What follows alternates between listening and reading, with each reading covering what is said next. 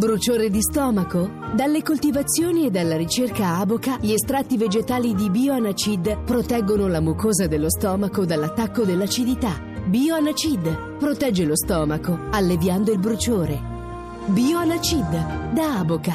Autorizzazione ministeriale dell'11 gennaio 2013. Tra cielo e terra presenta i pellegrinaggi di Radio Rai.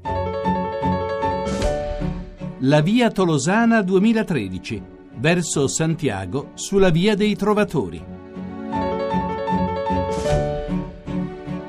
Un saluto da Sergio Valsania e da Andrea Borgnino, nuova recluta di questo andare pellegrino nel sud della Francia lungo la via Tolosana. E rischiamo di non essere più a lungo nel sud della Francia perché i Pirenei incombono, li vediamo sull'orizzonte sempre più alti, come se stessero crescendo, come funghi nel bosco, che li vediamo crescere, incombere sempre di più. La Guascogna è finita, ci dice la mappa. Sì, la, la mappa ci dice che la Guascogna è finita entriamo nel Bernau. Bernau In ogni caso dobbiamo smettere il nostro atteggiamento un po' Guascone. guascone, aggressivo, un po' tronfio per ritornare nella nostra tranquilla normalità. Eh ah, Poi tra l'altro avvicinandosi alla Spagna bisogna anche rilassarsi, cioè bisogna avere un atteggiamento più più tranquillo, con più... tempi più lenti.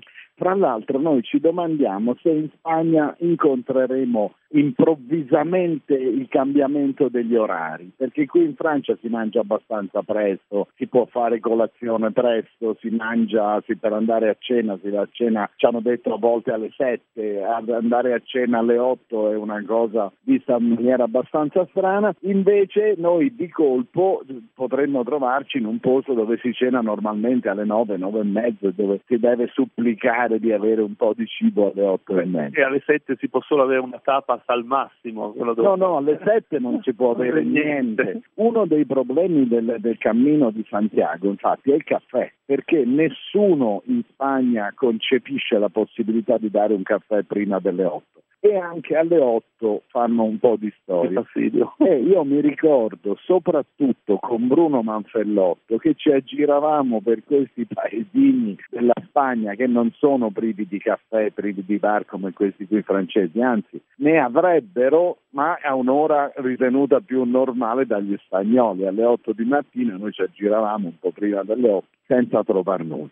Comunque, la nostra tappa di oggi ci ha portato da Hanoi fino a Morlà, è stata una tappa di direi di totale riposo, la tappa perfetta per Andrea per capire un po' come funziona. sceso neanche da 24 ore dalla- dai due aerei che mi hanno portato nel sud della Francia, appunto mi sono trovato a camminare, in questo caso per 16 chilometri, che detti così sembrano anche tanti, ma in verità è una lunga passeggiata. Tre ore di passeggiata, anche perché Andrea ha trovato anche la tappa perfetta perché era come camminare su un biliardo. Sì, sì, sì, un lungo alto, anzi un basso piano, perché qua Piano. sì, una lunga piano, addirittura l'altimetria è, siamo passati da 245 a 286, quindi sul finale un po' di salita, ma in generale avevamo sempre questa specie di panettone e in fondo i Pirenei, puliti proprio davanti a noi, che ci davano anche un segnale, cioè che prima o poi la, la, appunto la pianura Sì, finiva. sì, avverrà l'incontro, avverrà l'incontro e devo dire, io forse mi sbaglierò, anzi probabilmente mi sbaglio, ma ho l'impressione che siano un po' meno bianchi di come li abbiamo visti la prima volta, anche se oggi è stata una giornata per, per la prima parte della giornata tutta di pieno sole, quindi se ci fosse stata la nebbia avremmo visto benissimo il bianco luccicare, la ne- la neve avremmo visto il bianco luccicare, la neve c'era ma c'erano anche delle grosse chiazze di scuro. Sì, probabilmente sta iniziando a sciogliersi la neve. Adesso il tempo è cambiato rapidamente, cioè ci sono le, le- le nuvole grigie e probabilmente tra si metterà a piovere. La cosa interessante di questa tappa di 16 km è stato che sembrava di camminare sulle Alpi. Perché si sembrava di camminare sulle Alpi? Perché il sottofondo di tutta questa giornata è stata l'acqua. Piccoli fiumiciattoli, fiumi più grandi, piccole acque di scolo. Ovunque noi camminavamo il nostro piede era sempre contornato da un rumore d'acqua. Io ho contato sulla mappa ben nove fiumi, fiumi veri, quindi fiumi segnati anche con tanto di nome.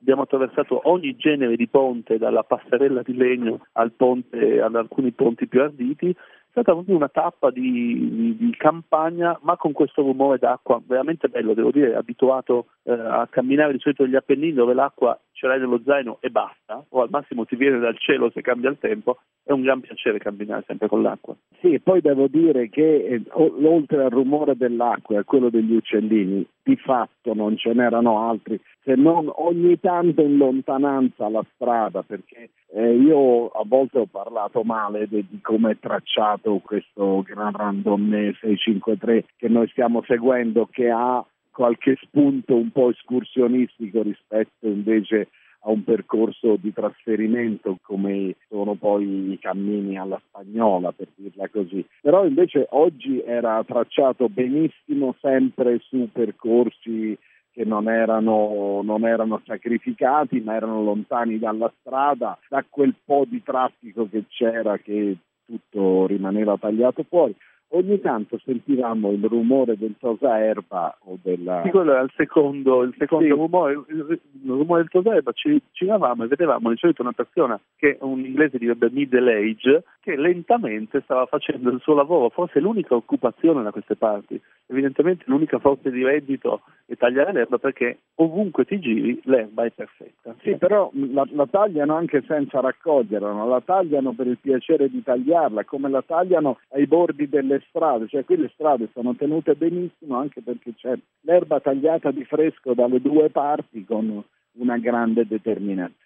Fra gli incontri di oggi segnaliamo l'incontro con un pellegrino, pellegrino spagnolo che ci ha raccontato di avere fatto tutti i pellegrinaggi di Spagna, tutti i cammini di Spagna e di cimentarsi adesso lungo questo percorso. La, la, prima volta che esce dalla Spagna, però lui ha fatto le cose veramente in grande perché è partito due mesi fa da Roma e con, eh, devo dire, un piglio molto determinato al ritmo di 35-40 km al giorno, sta attraversando, attraversato tutta l'Italia, adesso è a buon punto della Francia e poi si farà anche tutta la Spagna, che sono altri 700 km. Ecco, è arrivato il primo tuono di questa giornata che doveva appunto eh, segnala, e tra l'altro segnaliamo che il pellegrino spagnolo oggi ha unito due tappe appunto del nostro cammino, ne ha fatte sì, due in un, in un solo colpo. Fatto la tappa di, di Oliana di ieri che erano 24 km,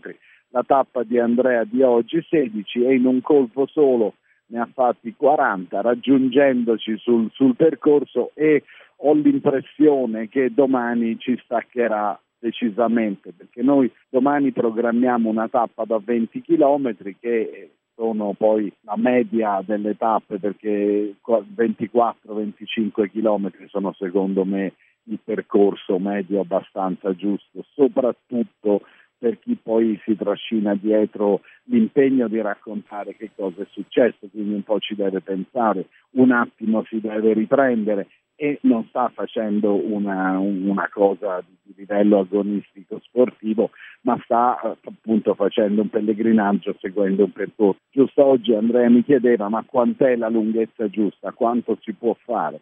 E quanto si può fare anche 40 km, però 40 sono tanti. 40 sono tanti poi penso appunto che la giornata alla fine ti porta a fare solo quello, cioè una, una cosa come quello che stiamo facendo noi oggi non sarebbe possibile. Eh, ma ti parte anche la testa perché 40 km sono quelle cose per le quali poi gonfi di, di endorfine, di queste cose qui, c'è anche bisogno di un, un raffreddamento più lungo, è, diventa una cosa assolutamente assorbente che priva un po' di scambi, però io ricordo alcune tappe spagnole lungo la via della Plata nelle quali abbiamo superato anche largamente i 30 chilometri in fondo si possono fare. E si possono fare così tanto che noi dopodomani abbiamo una tappa di circa 35. E quindi, e, e quindi la mia risposta verrà sul vedre, cammino. Sul cammino vedremo molte parole da eh, Infatti lo faremo empiricamente in maniera sperimentale come avrebbe chiesto Di Freddi che quando